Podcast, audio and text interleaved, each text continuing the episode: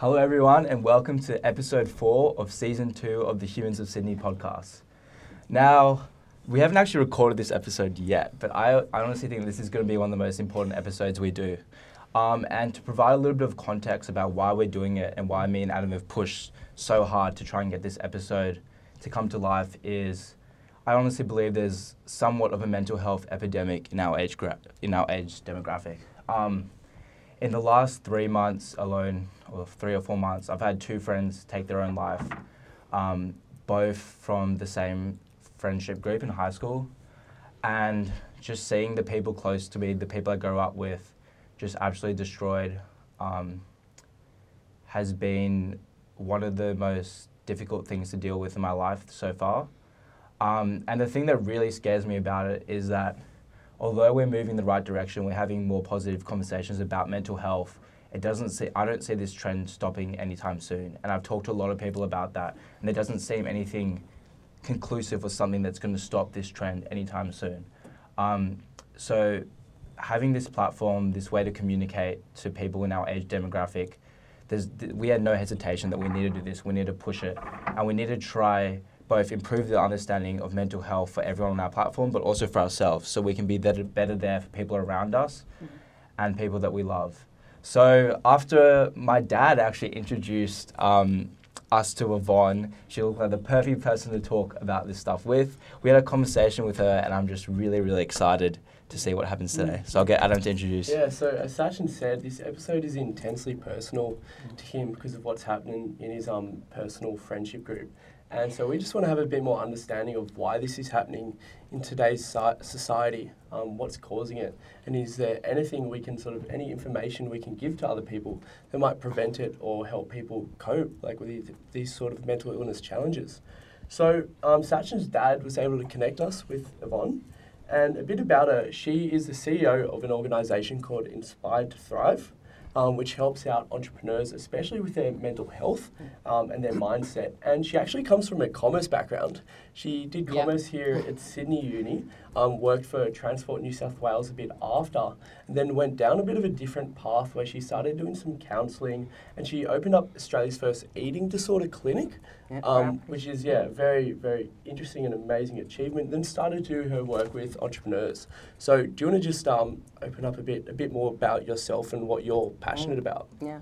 Well, first, thanks for having me because I think, like you guys, I think it's really important. And having been someone who had mental, serious mental health issues from the time I was 14 really to the time I was 27. So um, I'm going to blend in a lot of what I say with that.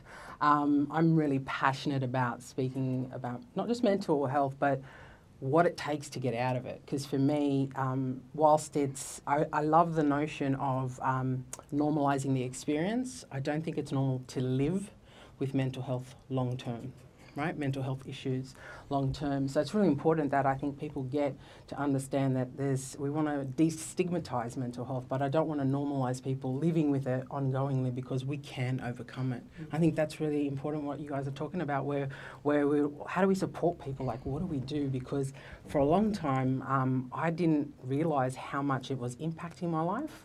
Um, and then I didn't realise the flow-on effect, and we'll talk about that with, with, from what we've discussed earlier. But um, I'm passionate about helping people get empowered with the right skills, particularly the skill sets to come through this and to take away the shame that um, often paralyzes us and doesn't make it easy to get the help we need. And then I, I also want to bring to light, you know, that sometimes we try and we finally get to the courage to reach out, and the response we get on the receiving end can really have a big impact on whether we continue that journey through getting more help and moving forward, or we go back into the shadows and, and hide what's going on in the background because mm. I think that's a major thing. Just on that point of response, yeah. um, I just want to quickly touch on my experience in responding to people around me.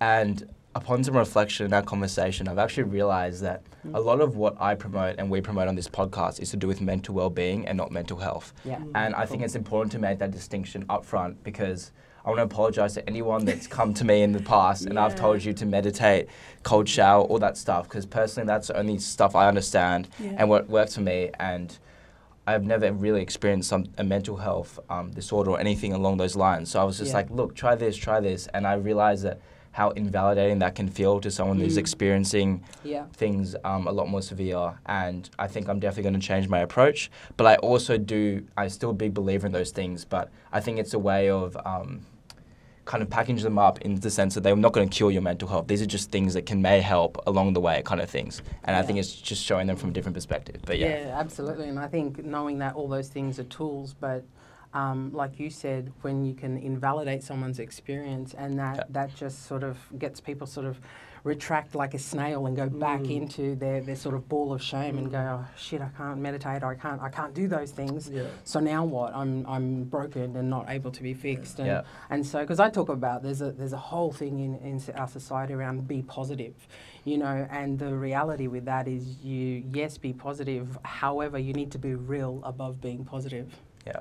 Mm, that's really interesting. So it You know? seems like a big part of thi- this is having respect for people with Mm. mental health, and so not just thrusting sort of sort of symbols on them, like just be positive, because yeah, like you're invalidating who they are and their experience. Yeah, the second Mm. that you say something like be positive to them, it invalidates their experience and they feel less than. Yeah, Okay. and th- this contrasts a lot to the last kind of psychologist we had on this podcast who talked a lot about positive psychology. so I think this is really interesting. Yeah, yeah. Look, and and there's absolutely something about being able to get to positivity. However, having lived in the grips of, you know, I, I had two years where I was quite suicidal, and and I said to you guys that um, those two years that I was the worst in my mental illness. Um, and there was mental illnesses, not just one, um, were the worst, the darkest. But the flip side were, and I said this to you, I was the best all rounder in school. You know, I got one of the top marks in my school. I was able to come to uni. I was functioning. I was an elite athlete. All of these things. So what was presenting was very different to the distress I was feeling. Like behind the scenes was like catastrophic. Not being able to sleep. You know, like my head was just racy. In that instance, to be positive is almost, you know, mind blowing to even try and consider. Yeah. Because what you're trying to do is get through a day. And that is miles away from being positive. Yeah. you know, so I think there's a time and place for be positive. Um, however, w- what we're talking about is, and you know, like being able to get through days sometimes is what we're dealing with, what some people are dealing with, let alone, far out, I can't be positive right now, I don't want to be around anyone.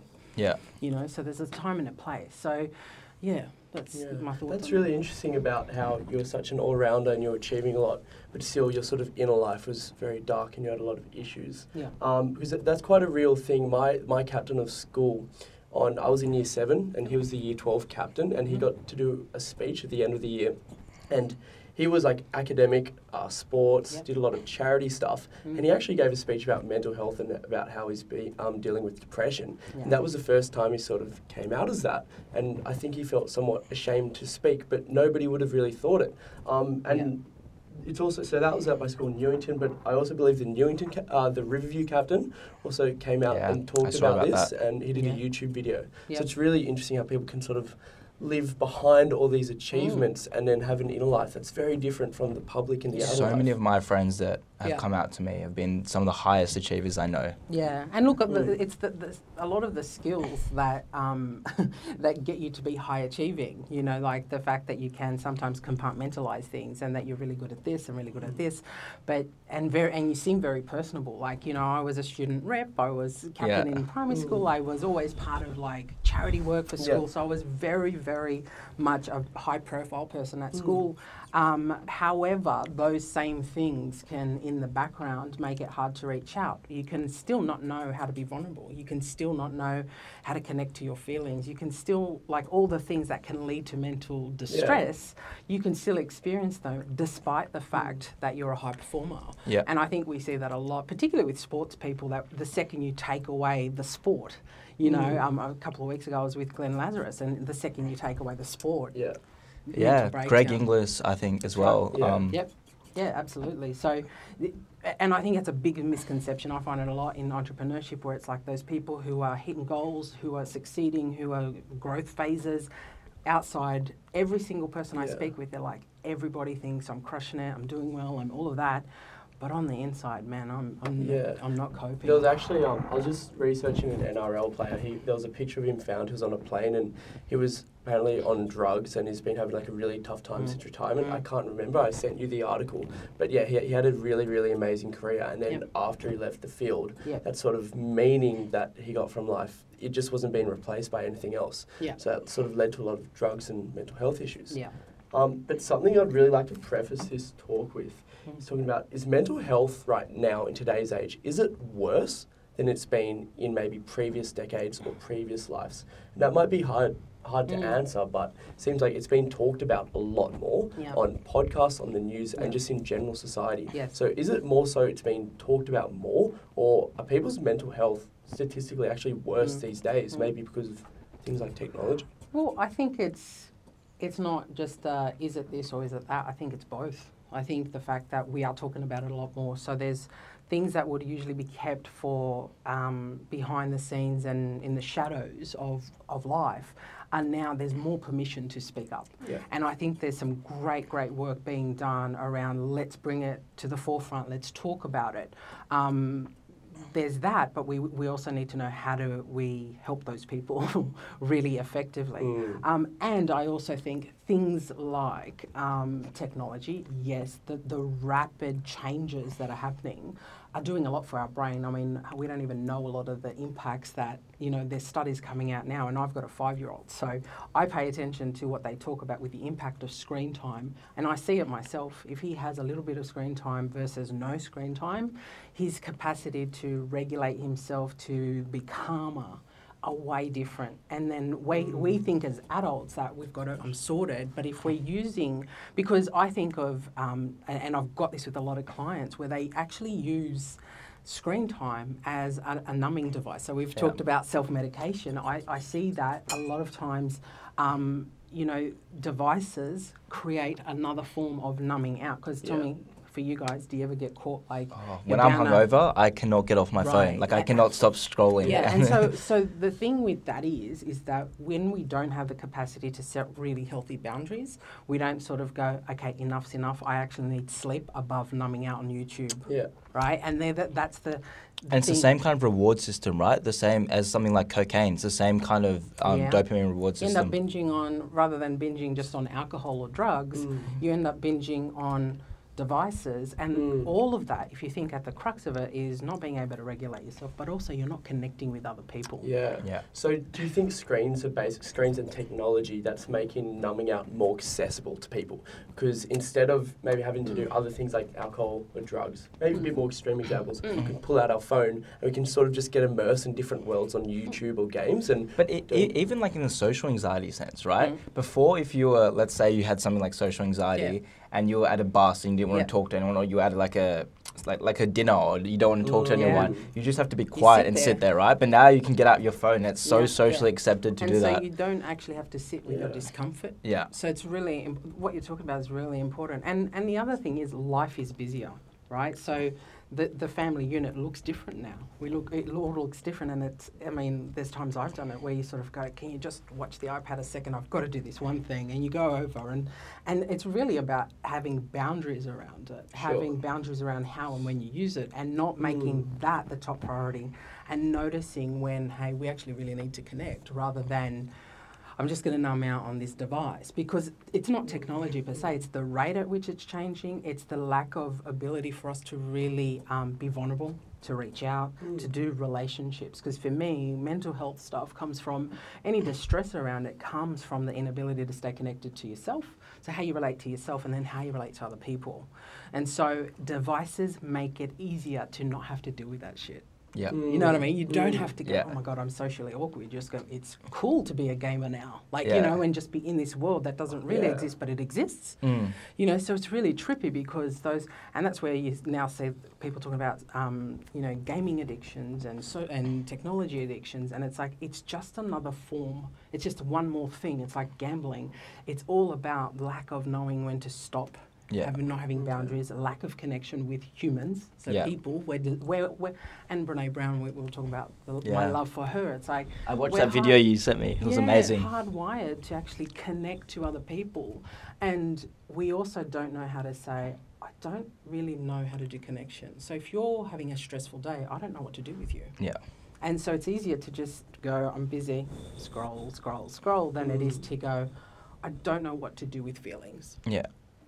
So the different, you know, because I remember when I was in um, in therapy, and I remember the second it dropped in in my head that the therapist was asking me about my feelings, and I thought she thinks because I'm articulate, high achiever, really capable of stringing together sentences, I was able to talk about global things and all of that. But when it came to my experience internally and my feelings, I had no idea.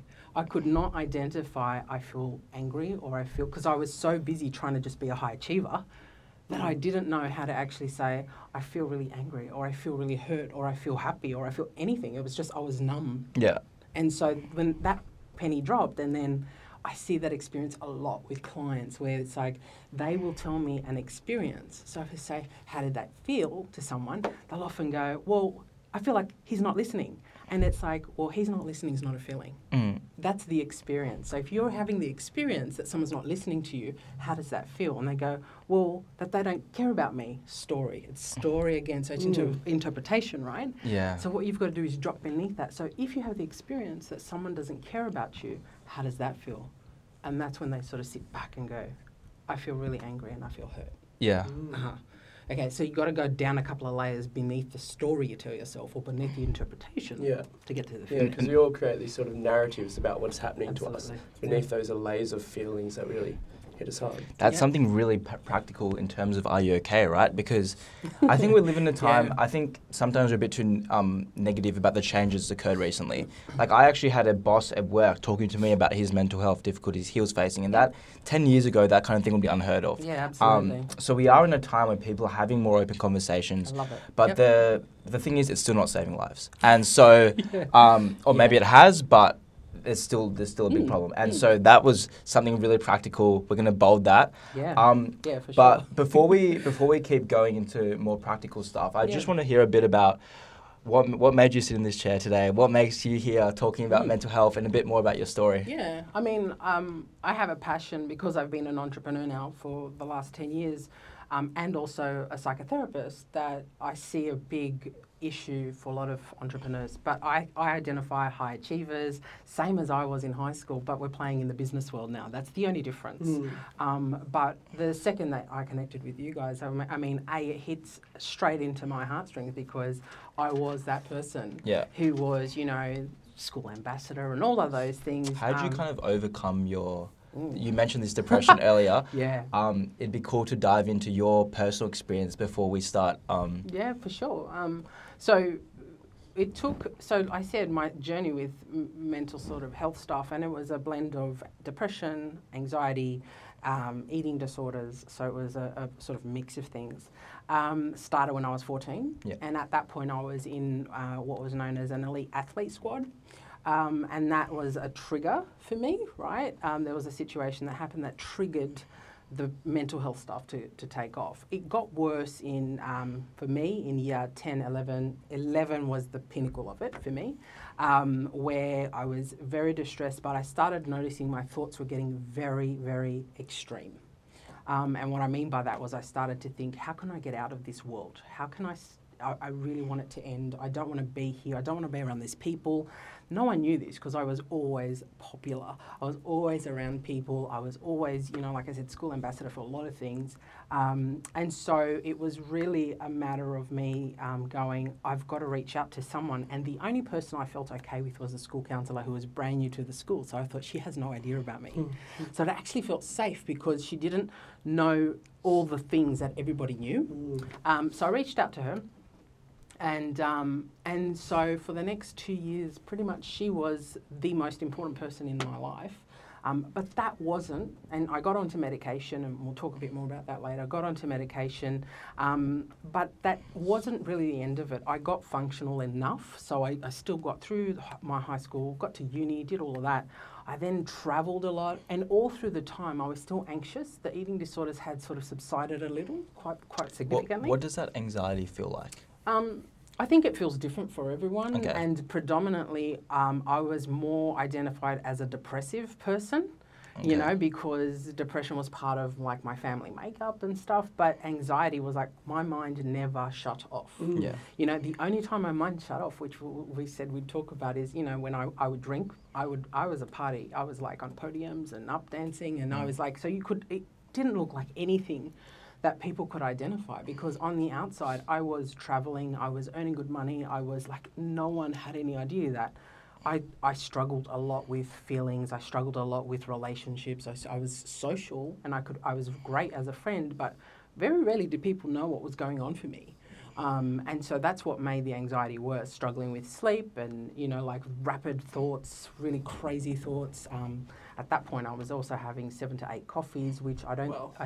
which was part of what kept it all going. Yeah. Um, and I ended up having a bit of an exercise addiction, trying to manage all of the anxiety. Right. So there's it. I think anxiety looks different for a lot of people. Yeah. Mm. Um, and so you can't just go it's a blanket sweeping thing because because it looks different.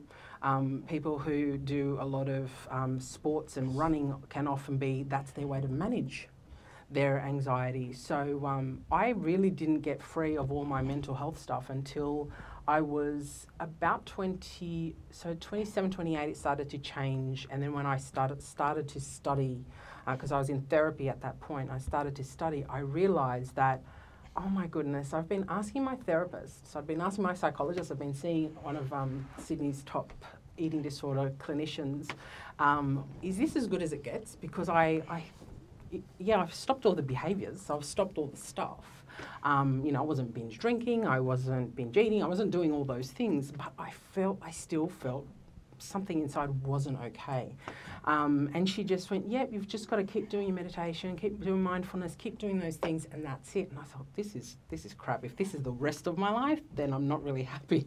Um, until I went to study, and um, and I did one my very first trimester at college and it blew apart my world because I started learning about the unconscious and we started talking about Jung, um, but started doing all the unconscious, like what are the, where did this start? Where, like why, why did this even become a thing for me to have an issue with mental health?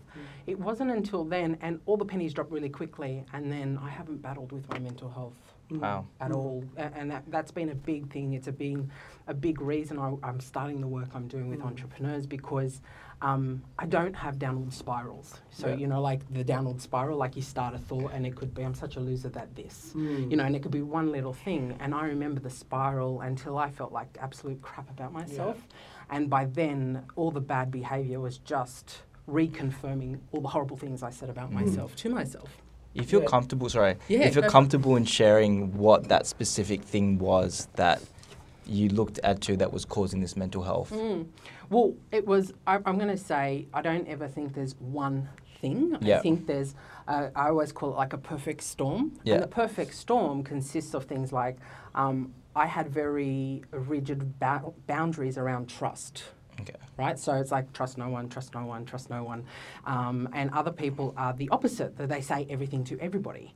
Um, so learning healthy boundaries with drinking as well, with our, with ourselves, with everything. So boundaries, um, being able to identify identify my feelings.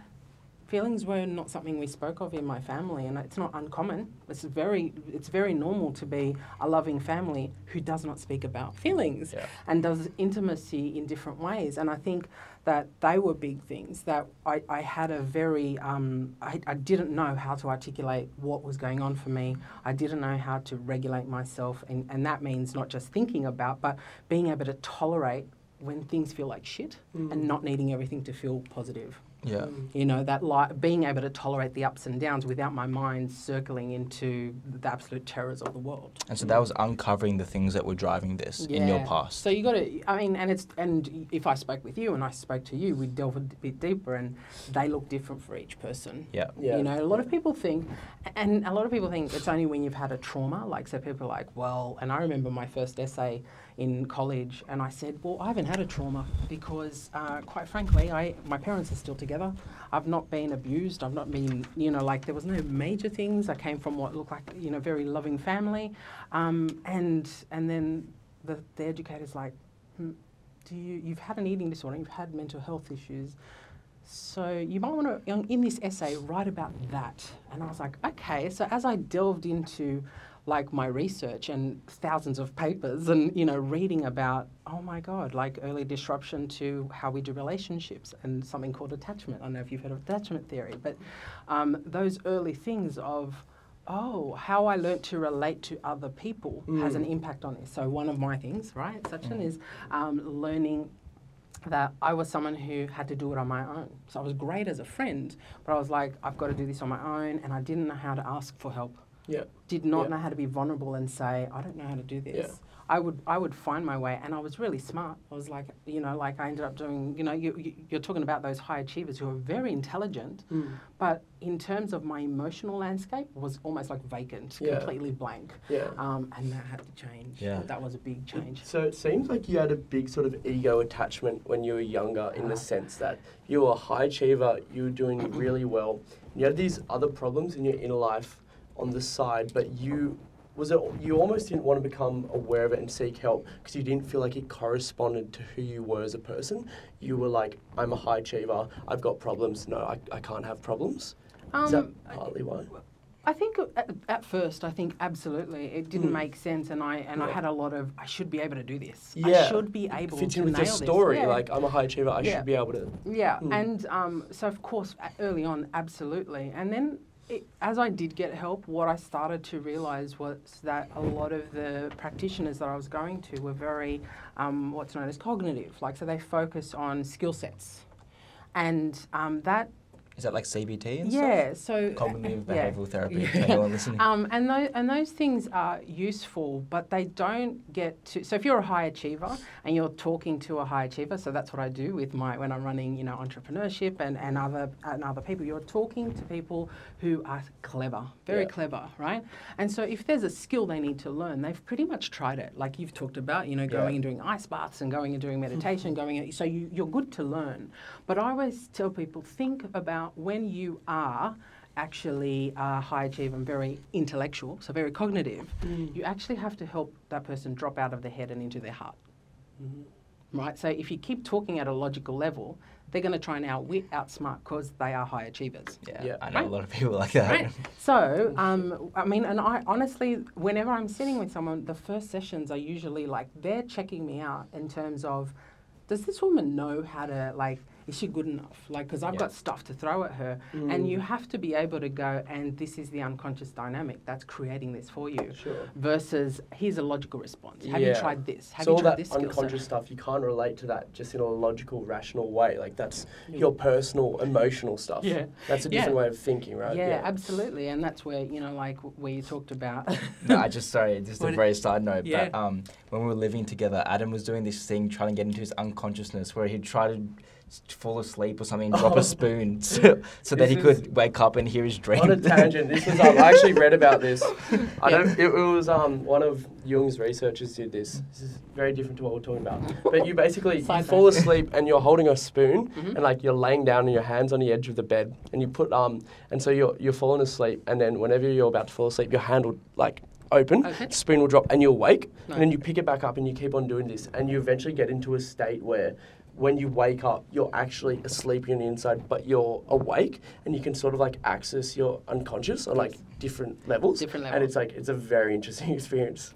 Yeah. there you go. we I- do a I lot just- of weird stuff. Yeah. I just got into like this big fascination with like Jung, like how do we access like the sort of deeper recesses of our mind? Yes. Found it very interesting. so Yeah. funny side note there. A funny side note. Yeah, well, I mean that's a great. It's a great question because I think um, one of the things I'm constantly encouraging, particularly my, my high achievers and you, you guys, you know, included, is um, you've got to step beyond um, intellect. You have to get beyond cognitive intelligence Mm. in order to deal with mental well-being. You cannot. I always go. You can't think your way out of distress. And people look at me and they're like, they they've got to think about it because I'm like, you can't. To get a quiet mind, you are, actually can't do it by thinking Mm. Yeah.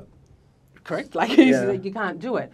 But a lot of people then go, well, I should meditate. But the thing is, and I wrote an article which you, you read about this, that meditation and mindfulness is almost impossible when you are someone who is depressed and, Yeah. and struggling with anxiety Yeah. because your mind is so racing. I relate to that so much because when I've been through bad phases myself and I've been at home, I'm sitting down, I'm, I Mm. might be doing university work and I get distracted. Yeah. And I literally like try and think myself out of a bad situation. Like I'm creating these logical paths, like I Yeah. shouldn't be thinking this way. Like why am I Yeah. thinking this way? And I might write it down, and it just like it creates this sort of spiral. Yeah. But then if I get outside into the sun and start walking, like it changes like Yeah. my sort of way of being. That's so it. yeah. So get that. out of your head, get into your body. Mm. The problem with that for some people is that um, our body stores a lot of memory, and Okay. that can be painful, and that's why they don't want to do it. That's why it's more attractive and appealing to be in your head, right? We're thinking because you don't want to get into. So if you're talking about someone who has has been abused and has trauma stored in their body, they don't want to be still with their body because then they're going to be reminded of all those things.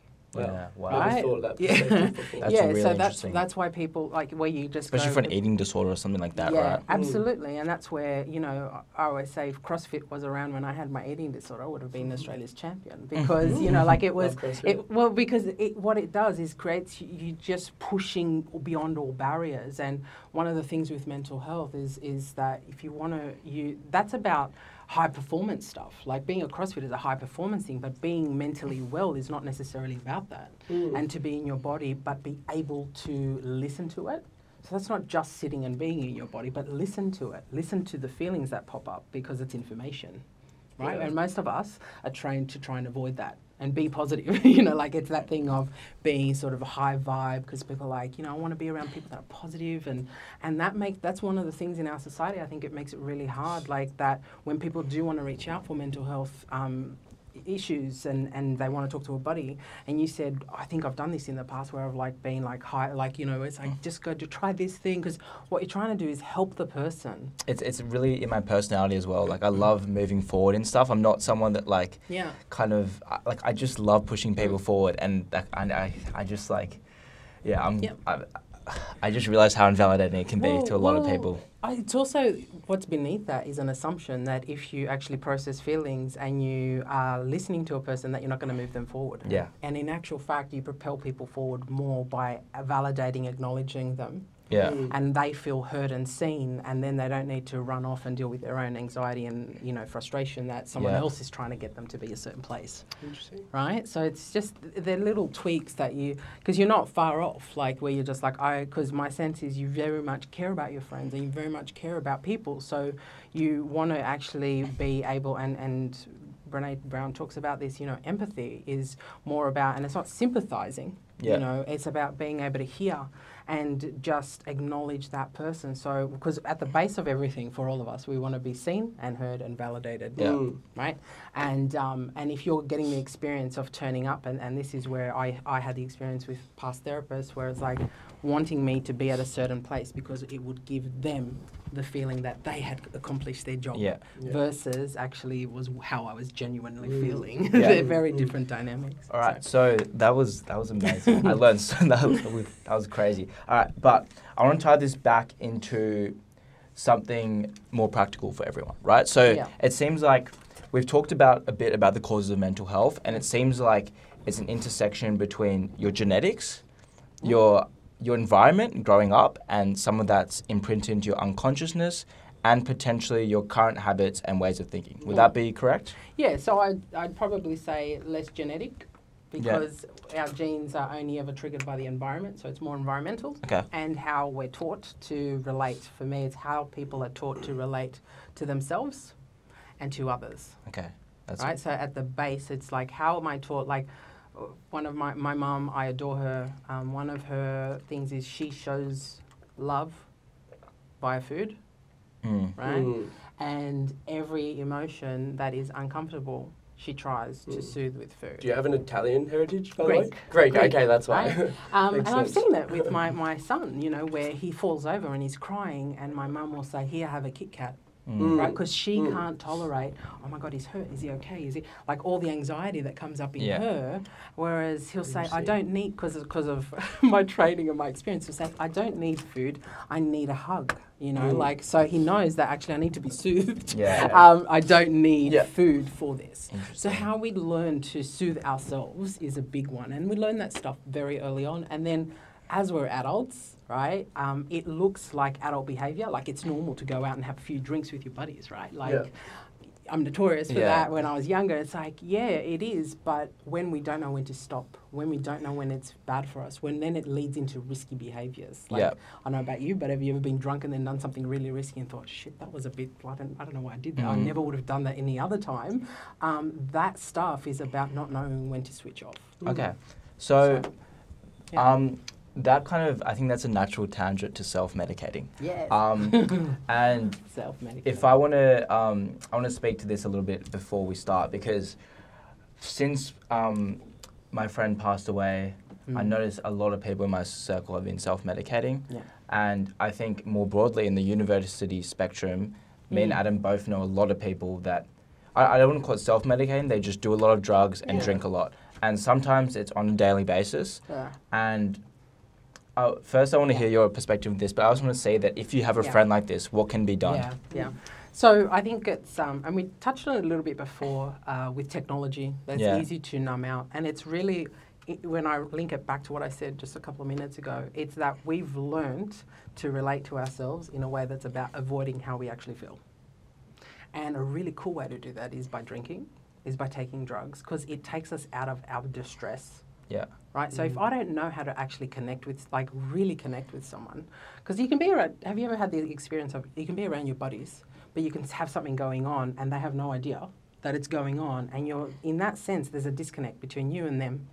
You're in their space, which might feel nice, but you're still dealing with stuff on your own. Mm. Right, so that's I learning to relate to other people by keeping your distress away because people don't want to be around negative Nancy's, you know, like that kind of thing. Um, so we learn and use different ways of numbing out. Like I said, that can also be something that's very healthy, like exercise. You can Yeah. binge on exercise. You Yeah. can binge, I've seen people binge on yoga.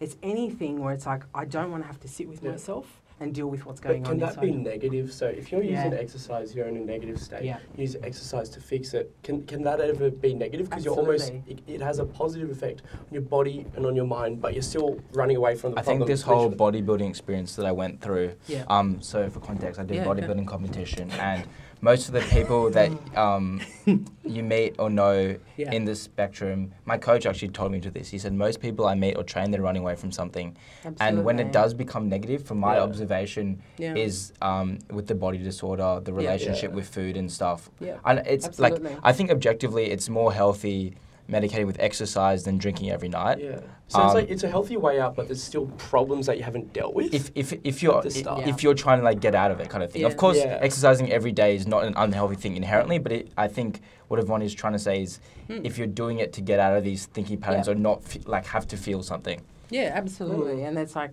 it is. I mean, what your coach said around it's people running away. And often we want to run away from anything that doesn't feel okay. Yeah. You know, because when we're young, what we equate to is if I don't feel good, then I'm not good. Yeah. We make sense of it like that. And that's where having a really health, healthy sense of yourself is important Yeah. for good mental well being. But then being able to sit with, you know, feelings that are uncomfortable. Um, are, are another thing. It's like so numbing out. Like I, I always say this to clients I'm working with is work out what your version of numbing out is, what your version of avoiding is. And for some people, it's like I can't switch off. I'm listening to a podcast. I'm going for a walk. I'm going doing exercise. I'm this. I'm this. I'm this. And I'm like, whoa. Um, when are you actually calming down? And they're like, well, no, can't do that. I've got things to do, and I've got you know I've got a big mission. I'm, I'm on so a, many type A personality. Yeah, like that, type yeah. A, big what time. do you mean by calming down? Calming down is that just like Yeah. not doing Yeah. anything? Is that thinking? Is it a meditative sort of state? What do you mean? Yeah, it's a really, really good question. Yeah. Um, because I always get my clients thinking, um, think in terms of, because meditation can heighten your anxiety if your nervous system's not calm, Well, Mm. right? Is that when you're just kind of sitting there and then you get encapsulated in your thoughts Hmm. and then that kind of thing leads to other thinking patterns when you're actually not Yeah. in your body or Yeah, absolutely. So such. relaxing can be almost impossible for some people because they're like, how do I do that? And I can't relax because their mind is because there's a baseline anxiety that's never been dealt with. So I always get people. It's like, well, let's deal with that. Let's start building on that. And one of the practical things which I, I like give people is, I want you to actually just focus on five minutes of breathing, which is solely about slowing down your nervous system. And people look at me and mm. they're like, what is that? So rather meditation, right? So rather than meditation and sitting and doing a whatever type you like, um, but to actually calm your nervous system. the best example I can give for you around that is imagine you've got a crying baby, right? So if you've got siblings, little babies around you, or friends who have babies, um, it's like having a crying baby, and what you choose to do is to try and positive talk it out of crying, right? Right? It's like if you go, come on, you don't need to cry. What's wrong? What's going on with Yeah. you? Versus pick the baby up Go do an ice bath. yeah, yeah, go, go to a nice Sasha's one. Right, but, method. the, but it's like what you do is you actually what, want to use your own nervous system to calm that baby Mm. down, right? So if I'm calm, the baby calms down. If I'm anxious, the baby usually amps up the crying, Yeah. right? So it's about being empathic, like feeling what they feel. Yep. Uh, but also reassuring via my nervous system. Is So that your I- parasympathetic nervous system? Yeah, so you, what you do is you, you calm yourself down and the baby calms down. As adults, what we tend to do is want to like think more, find the best strategy. What's the, you know, what's the hack? And I was talking to another therapist. She goes, I don't think you should hack anything when it comes to your body. And I said, I don't think you should do it when it comes to your mind. Yeah. You want to learn skills. That's and that's absolutely. I love, you know, when you can find a shortcut, you want to learn a shortcut. So Yeah. I'm not saying Yeah. take the long route around, but you want to actually deal with the root cause. So then the hack gets to stick, right? Yeah. If you haven't dealt with a baseline anxiety, it doesn't matter what hack you've got, you're always going to be doing band aid solution on problem band aid Does solution. Okay. all anxiety and depression have a root cause? There's usually, and, and it's not one cause, like, you know, it's like Yeah. what I said before. It's like I can pretty so it's, much. So it's not always something in your childhood or something like that? Or Um, it can be triggered by like my triggers were in teen teenhood, but Yeah. you know, like the I had been set up environmentally to to then the, for the trigger to go off. yeah. Right, but that doesn't mean that depression can't happen in you know happens in adulthood or wherever it is. But a lot of the inability to regulate ourselves or shame around reaching out for help or how to deal with our feelings stems from very early ways of learning to cope. And our, Yeah. our biggest examples of that, and that, you know, people go, oh, Evonne, you like bashing parents. It's like, no, we just, we do what our parents, what we see. We do what we learn, you know, and that's what our biggest environment that impacts us is, mm. is our home. So can I ask a clarifying question Yeah. with that? Are you saying that if there's a baseline person that doesn't deal with anything, they experience something sad or something that may maybe make them think, Yeah. is it just that someone with a mental health issue doesn't have as good a way of dealing with that and then that takes them into a spiral? Or is it a baseline that they just feel worse? If that makes sense. So say again. So, So I, can, I want um, to understand. you, you right. mentioned that Yep. um, about these ways of dealing with certain things, Yep. right? So is is something is having a mental health issue not being able to deal with your emotions in a proper way, and then they spiral and then turn into depression, and anxiety.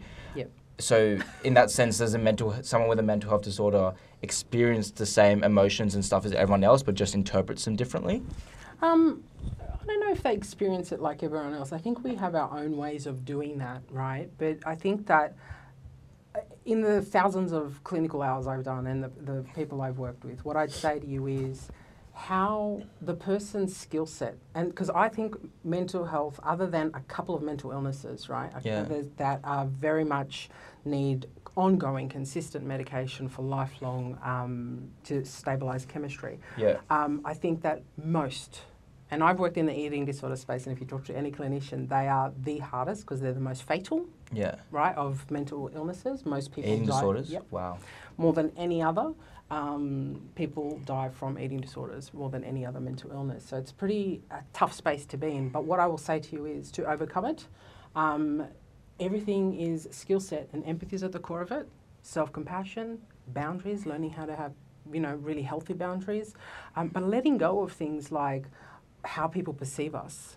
You know, when we can get more, I'm, I always go, I'm more interested in I, how I feel rather than how you perceive me. Mm. Because the more I can focus on that, if I'm like, this is really distressing for me, and someone else goes, well, that shouldn't be distressing because of this, Yeah. well, that's their interpretation, and I've got to go off my experience. Yeah. So too often we're trying to live off a benchmark that's set by standards that you know you're not part of, and it's about how do you feel walking through your day, right? So if you, I mean, one of the biggest, and this is like a, a, a topic that that has.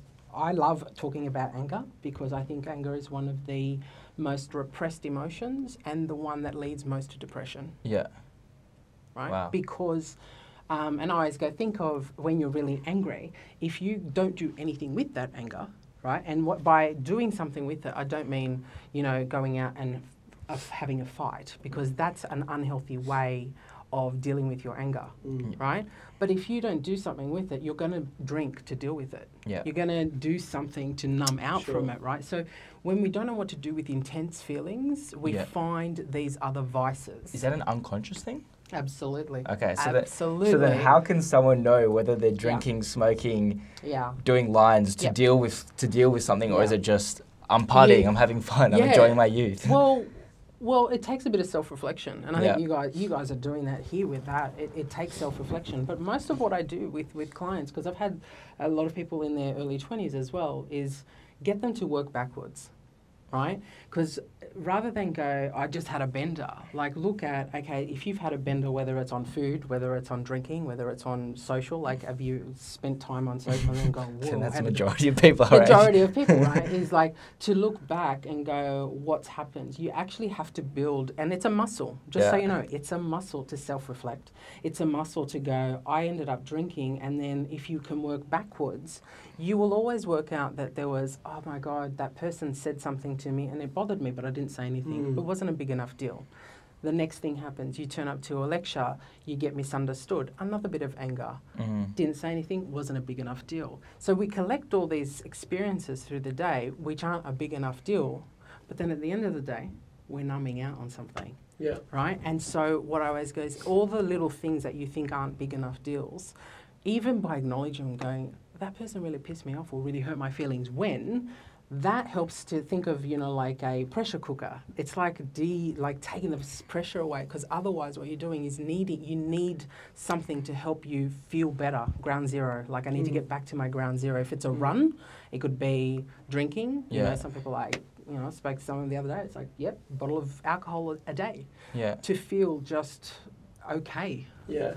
So I'm very interested um, in how a lot of these problems go back down to these deep layers of um, Yeah. habits that we've taken on from parents. That whole Yeah. sort of subconscious stuff, and that manifests itself in manifests itself in different ways, like Yeah. drinking and smoking and whatnot. Um, and obviously, we can go to like a psychotherapist like you and talk about those unconscious layers. yeah But for people that can't, maybe because of money or time, how can they deal with this stuff? Because this isn't like a band aid solution where you can just go for a run. But this is like really critical sort of self reflection about what's happened in your life. yeah Do you have any practical sort of exercises yeah which people could do at home to sort of reflect Mm. on their habits and their subconscious layers Yeah. that are behind their In extension to that, um, just after you answer Adam's question, Yeah. um, I also want to know when is it? When are you going too deep? Like, when is there some a point when you're just look, looking for something that isn't there to try and explain how you're feeling? I'm going to answer that first and then come to you. Um, I think that when you, it depends on how and who is doing the, the thinking, the deep thinking, right? Because that, you know, that saying analysis paralysis. Because because like from my like I can imagine someone with anxiety if they're trying to look for things in their past life, Yeah. could that lead to a spiral or something like that? Um, it depends. Like if someone's sitting, say with me, and I know you've said if they can't, so we'll, we'll talk about what should they do. But Yeah. if they're if they're sitting with someone that's quite trained in the unconscious, like someone that understands Jung and, and Freud, that I can hear a story and I go right, okay, I earmark different scenarios that have Yeah. happened, and I and I go right. Do you remember when this happened? How did you feel? And they're like, they get sort of a look on their face because they haven't ever made that connection to shit how I feel today is somehow connected to that. Yeah. Because all we're doing is reliving. Like anytime I'm working with a, a leader who's got a team, so they've got a team of eight people that they're, they're managing, whatever they felt inside of their family, I will a thousand percent bet they will feel it inside of their, their team. Wow. Right? So all you're doing is your psyche is projecting it from the past to here. It just can't tell the difference Yeah. right? Mm. So, is there a place where you can delve too deep? I think that yes, if you're not getting the right help to actually keep moving you forward, because Yeah. there's no point being in analysis and going to a therapist if they're not helping you live a healthier life right now. If Yeah. they're just helping you sort of spill everything out and become dependent on them and the use of therapy, Mm. um, then and you're not your life's not changing, so Yeah. how you do life isn't changing. Then then it's like, mm, what's the point of that? Because my thing is, I don't want you to be dependent on me. I want you to not have to think of me about me for a while. you know, like to Mm. actually And go I out think and have I think it's worth mentioning that all these things in your past don't always have to be negative, right? They don't always have to affect God, you no, negatively. there's- Yeah. And the thing is, it's not even about it being like I didn't have a major trauma in my life, but when you're little, you make interpretations along the way. Yeah. Mm. And our brain being programmed to go more Yeah. towards the negative, all of a sudden you can be someone who's very much loved, maybe loved how your parents loved, but you needed to hear one other thing and you heard Sure. and you didn't, and all of a Yeah. sudden you think I'm not good enough. Yeah. So Yeah. it can often the feeling can be more important than the actual action because of how we interpret it. Absolutely. Interesting. Absolutely. Because Yeah. it's not, this is my biggest thing, it's not what happens, it's how what happens is dealt with. That's fascinating. Right? Mm. So, really like, fascinating. when people go, my parents got Wow. divorced. Wow. Yeah, that's a common thing. So, Yeah. parents shouldn't feel guilty about divorcing, how it's dealt with. How, and most people deal with logistics, they don't deal with the emotional stuff because it takes a bit more work. What do you mean by logistics then? Well, like, you know, who gets the house, who gets the kids, Oh, yeah, when do we do sure. this, when do we do Mm, that, mm. versus what's going on for the kids. And you'll get into, oh, I feel like, and they'll often feel whatever they're feeling, and it can feel intolerable for the parents Mm. because they're like, shit, I've got my own stuff to deal with. I'm trying to work out, do I have a house, do I have a job, do I have, yeah. how do I get to see my kids, Mm. versus what's my kid feeling, yeah. Mm. Right? I, I can I can see in Adam's eyes that he, you're doing a lot of reflection, connecting, and I'm doing it as well. Like I'm like shit. I need to Yeah. go away and think and write about my life well, right so now. Let's, let's answer your question. Your question to me was rather than going into psychotherapy, and look, it's like with every profession. It's like a web designer, right? There's good web designers. And there's really crappy ones, correct? Yeah. Like there's with everything. There's good lawyers and there's ones that are a bit below par. Professionals in the psychology, psychotherapy space are the same, right? Um, so that sometimes we do too much analysis. If you're not even thinking about therapy, and you want to be doing something at home, I mean, I'll say to my client, I want you to just start by paying attention to how you feel. And they're like, what do you mean by that? Right. So at night, just write a journal, but not this happened, this happened. Right. Like, so today I went to uni and, you know, got to see my mates. It was awesome. Like, that's useless. Right. So when, for example, when I got my mark back and I got, you know, a pass versus my usual thing, which is to get a distinction, I thought, shit, I'm a loser, I'm this, I'm that. Start to see the dialogue. Right, okay, that's one thing. Right? Pay attention. Now, you might see in a, because what you're looking for is patterns, right? So if you start to just daily just go, I'm just going to debrief, debrief with myself, but not be superficial. I'm just going to delve a bit deeper. How did it really feel when my girlfriend said she doesn't want to see me? Or how did it feel when my buddy said he didn't want to come to my party because? You know, like things like that where you just go, what does that mean? Like what Mm. internally? Because what you're going is, huh, I noticed that when I feel really disappointed, I want to go and have a beer straight away. Yeah. You're just like, shit, I never made that And connection. That's like culturally accepted as well in Australia. Absolutely. Or I pick up my phone. That's the big. I want you to notice how quickly you pick up your phone. I notice that a Mm. lot. Right? Like I've got Mm. clients that they're like, "Oh my god, Evonne, I ended up spending like two hours when all I wanted was five minutes." I'm like, "Great, let's Mm. reverse engineer this." So reverse engineer what's going on. When you, before you did that, what was going on? And it could be like, I needed to put together a proposal for this, and and then I felt afraid. I felt this, and I didn't want to do it, so I. I can actually speak to that because Yeah. I went through a stage about a month where I was mapping how many like how much time I was spending on my phone, and there was a direct correlation between how happy my day was and how little time I'd spend on my phone.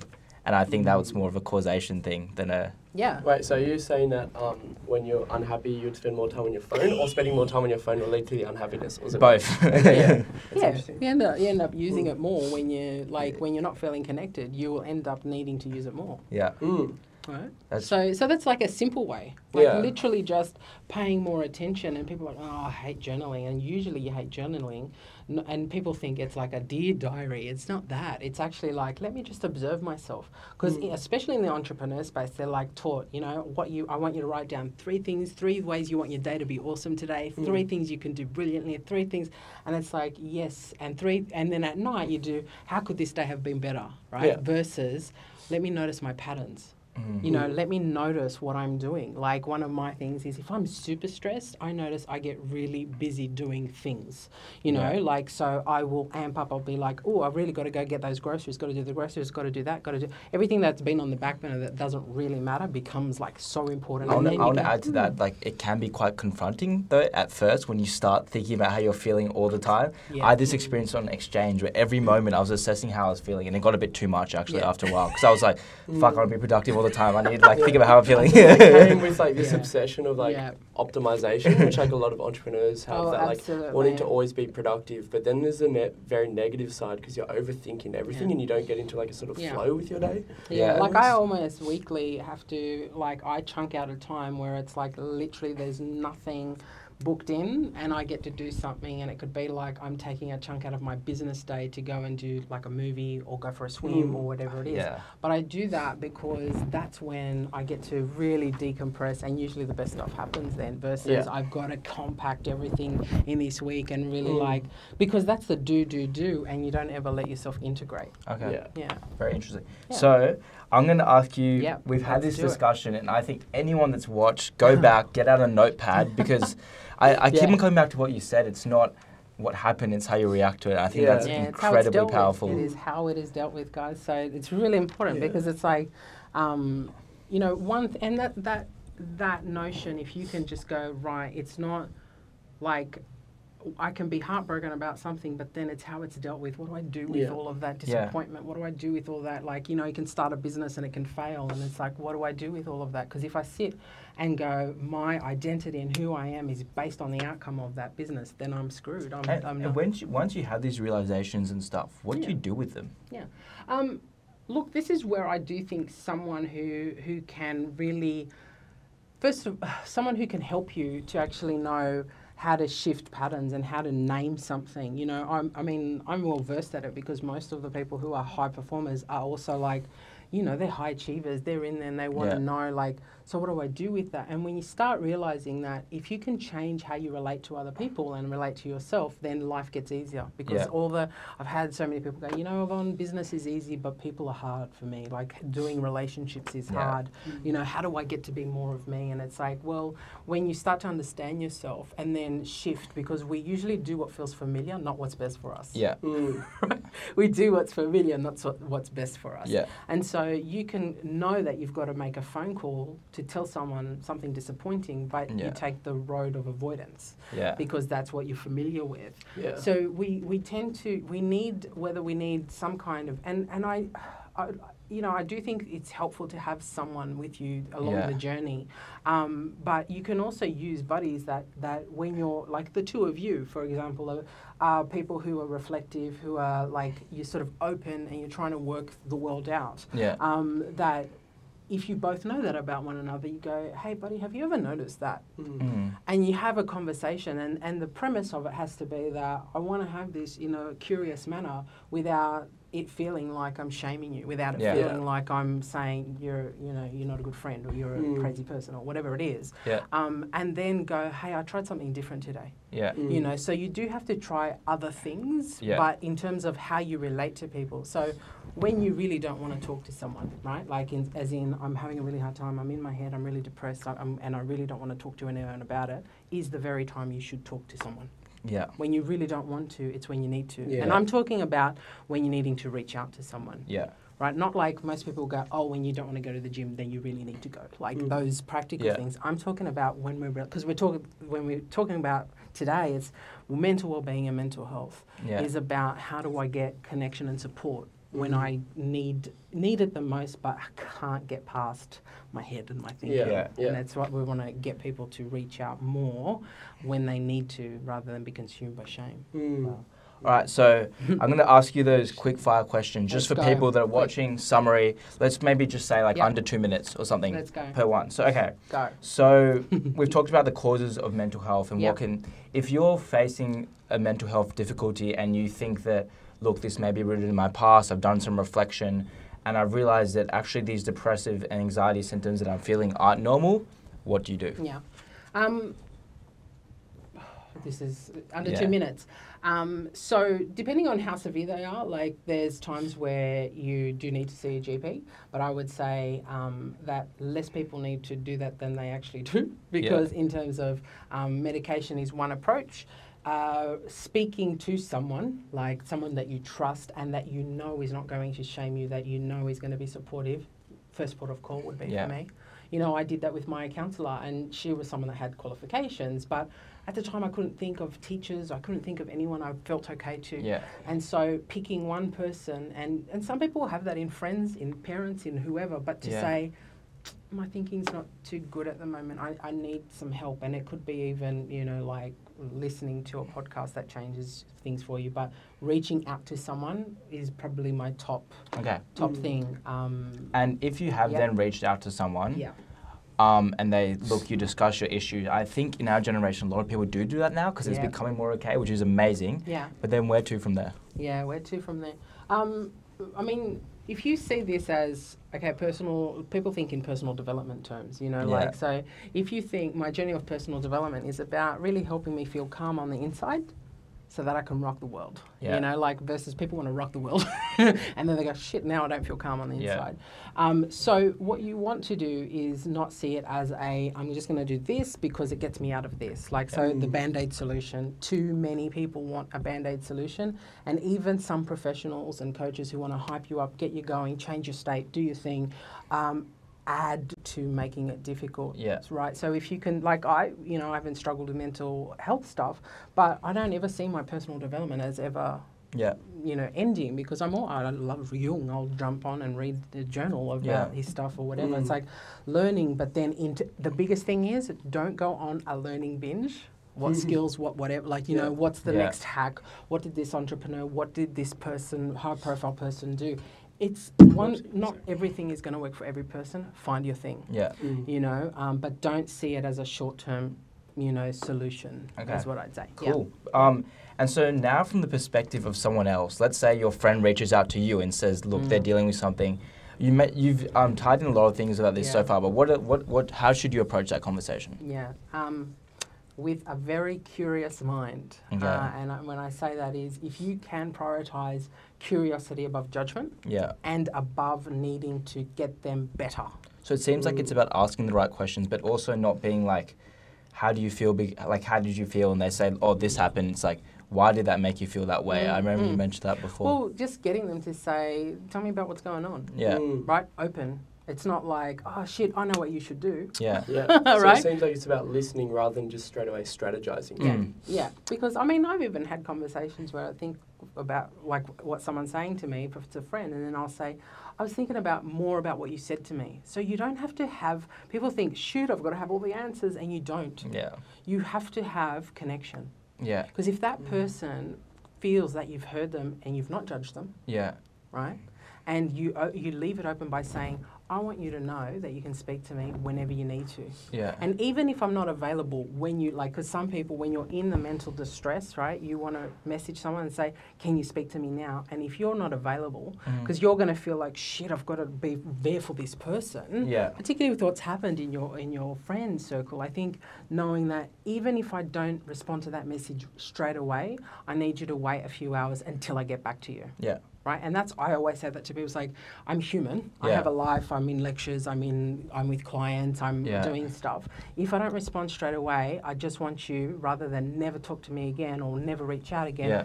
Message me again and say, "Hey, did you get my message? I really want to speak." Yeah. Right. So Mm. it's a two-way thing where you get to actually be open and say it's not fully your responsibility Yeah. to manage that person's mental Yeah. well-being. What my responsibility with you is that you know we're open and we're honest, and I can depend on a friend Yeah. and um, but also that you just go look i don't know the answer to this man like maybe Yeah. we need to go speak to or you know get some help or Yeah. like have you thought about it and not going you need to do this but what have you thought of Yeah. just uh, so you're asking open-ended questions like tell me what you've done before like what, Yeah. has this happened before and they could say yeah man like my parents divorced back in you know when i was 11 and i was like i was on medication i wasn't dealing well and you just go okay what happened what worked then Yeah. so you're not even you don't need answers. That's Yeah. the thing is like most people we panic because we're like, I want to be a good friend. I want to make sure that person's okay, and it's important. And then it feels better for you because you know they're okay, right? yeah, and that's what most people want to alleviate their own distress. But it's like if you take take the pressure off yourself, it's like you don't have to have all the answers. Even me as a therapist, I never think I have all the answers for someone because that's a miss. Like Yeah. you know, that's just like a person walks in, I'm like, right, new person, Yeah. new experiences. I know some things that are you know global, Mm. but Yeah. this is the person sitting in front of me, and I've got to connect to them and see Yeah. what they need. And and you've got to think the same way. Like what you would say to one person in one situation is not going to work globally for everyone. Yeah. So yeah. Cool. I think we've already touched on this a bit, so maybe a quick answer. These are actually things people have asked me to mention. Yeah, cool, And we've for it. covered most of them, but um, the pros and cons of medication? Because I mentioned that probably Yeah. a lot of people our age are, are on these sort of medications. So quickly, if we can Yeah, touch on the pros cool. and cons. Very quickly, um, I think that medications, and this is of course personal, but medications are needed at some points to help you stabilize. But what they do for me, and this is my personal experience, is open up the opportunity to then develop the skills that you need to not have a mental health problem in the Yeah. first place. Right? So, no, no, no, I used to say this to my clients in, in our eating disorder clinic there's no tablet that you can be given that is going to stop you being a people pleaser. Yep. Get it? Yeah. Right? So it's the people pleasing behaviors where you, if you can't hold a boundary and say, no, sorry, I can't, and feel okay with disappointing people, Yeah. um, it doesn't matter how many times you take an anxiety or a dep- like a, a Mm. pill for that. Okay. If you don't ever stop that behavior, which then leads to the I feel guilty Yeah. and shit about myself, um, that's not ever going to change. Yeah. So the medication, see it as a tool yeah. for Yeah. stability. Okay, so Right. it's like a short term solution so it can help you create a long term one. Yeah. But that has to be down to you. Yeah, Yeah, absolutely. Can all depression, all anxiety, even the most severe forms, be remedied or mitigated by these strategies that we mentioned before? Or is Um, there some cases where you absolutely need medication? There's no mu- no matter how much introspection you do, how much Oh, work uh, in the un- unconscious you do. Yeah, look, I think that it's very much a personal, um, it's very much an individual approach. I would not ever say that there's never a case when Yeah. um, I, I don't think you can, and Yeah. I think that anyone who does, I'm, I'm not extremes with any of it, Yeah. um, but I do think that with um, it's again learning to because learning to tolerate feelings, but also sometimes there's something that's happened that really needs processing yeah. right? Like, so if you've had the experience of, and, and I use it as a basic because it's, you know, someone divorcing, parents divorcing, Yeah. or, you know, losing someone in a car accident. Yeah. It's like you need to process those feelings, and it doesn't matter what medication Yeah. you take, right? If you're talking about heartbreak and you're talking about sadness and grief, that has to be processed. However, however that's chosen to be done. So the medication is a tool that assists Yeah. right? Um, because like me, when I had uh, when I was suicidal, and then the medication really stabilized me. Like it took me from having those really deep, um, really deep, dark, destructive thoughts to sort of a little bit higher. But then I needed to do work. Yeah. There was no changing that. There was, Mm. you know, there wasn't anything that Yeah. was going to stop that. And this is a kind of a tangent question. Yeah, Someone asked us, how much of our mental health can we actually control?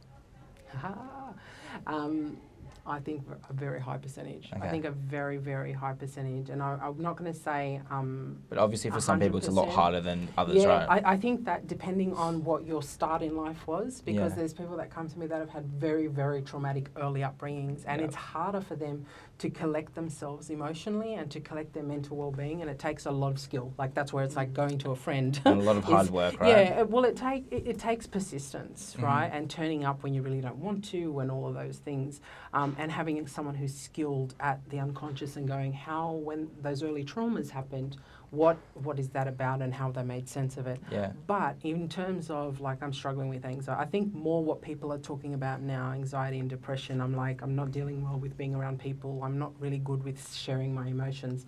That stuff is is a lot of teachable skills. So you know when I was running my clinic and we had a thing called life skills and we just took people through life skills and they're like why aren't we taught this in school like even being Mm. assertive just communication Yeah. styles Yeah. right communication styles because most of us tend to be passive Yeah. we're like, um, uh, mm, I don't know, like, what do you think? And, you know, Yeah. versus, you know, when this happens, I feel really frustrated. Like, uh, communication style is a big one. So I think a, a high percentage of us can, can, and this is, I want people not to hear that as if you've got depression, it's your fault, right?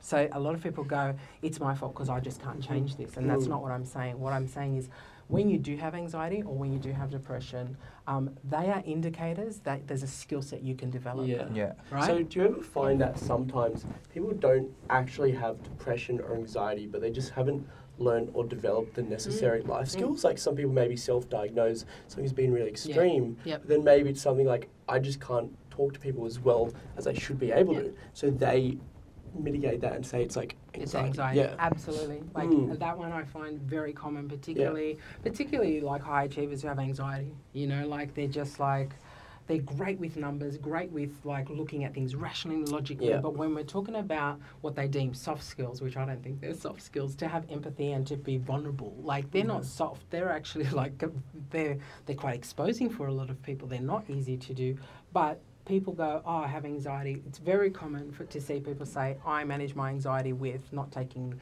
I exercise, I don't have caffeine, and I take, you know, some rescue remedies and I chill Mm. myself Yeah. out like that. Um, and that's not dealing with the underlying thing, which a lot of it comes down to, I feel like I'm a people pleaser. I can't say no to people. I want to, really want to be liked, but they don't articulate it that way. It's Yeah. just sort of embedded in who they are. Mm. You know, they're really sweet and lovely, but they can't tolerate, like I always say to my clients, I don't need you to like me, I want you to feel better. And sometimes I'm going to say things that are confronting. Yeah. And, you know, so you don't want to go to a therapist that wants to be liked. You want, Yeah. you want to be working with someone who says, you know, I can see this pattern in you, and let's work on that. And it's, Yeah. and I, I mean, I've had to learn to tolerate really tough things, you know, and go through my own processes so I can tolerate other people's. Yeah. Right. So the best thing you guys can do for yourselves is learn to be okay with the messiness of life. Yeah. Then you can Mm. deal with other people's messiness. Yeah.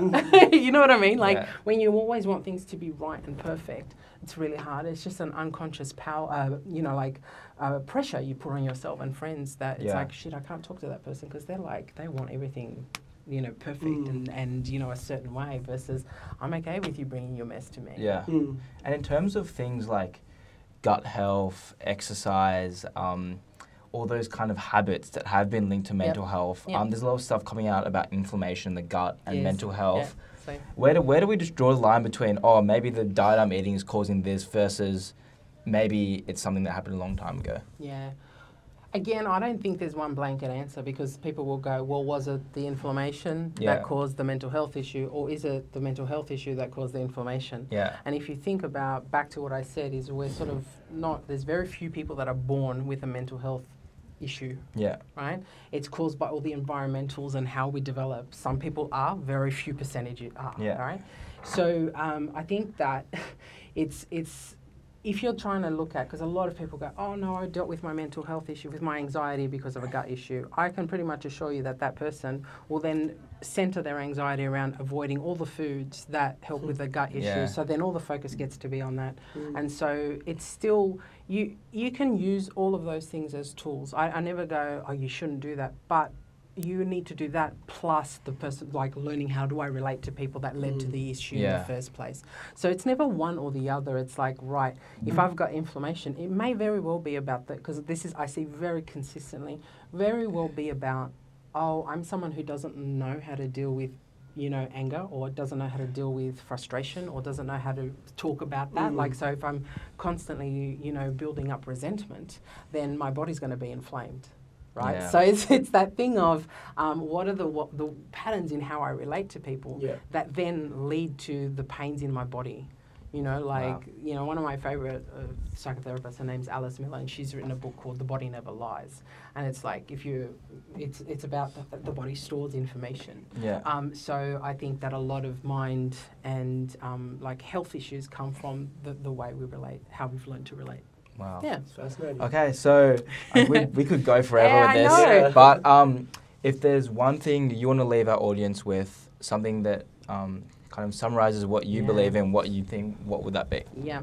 Um, wherever you are now, if you're struggling with a mental health challenge or you're a bit shaky, that is not your final destination. That's my biggest thing is that you don't have to live with this forever. And I, and I think that was an early thing that I didn't know. And it really pained me that I thought that was what I had to live with. Yeah. Um, that there's definitely skills that you can develop that will get you to actually feel calm. I always talk about a quiet mind.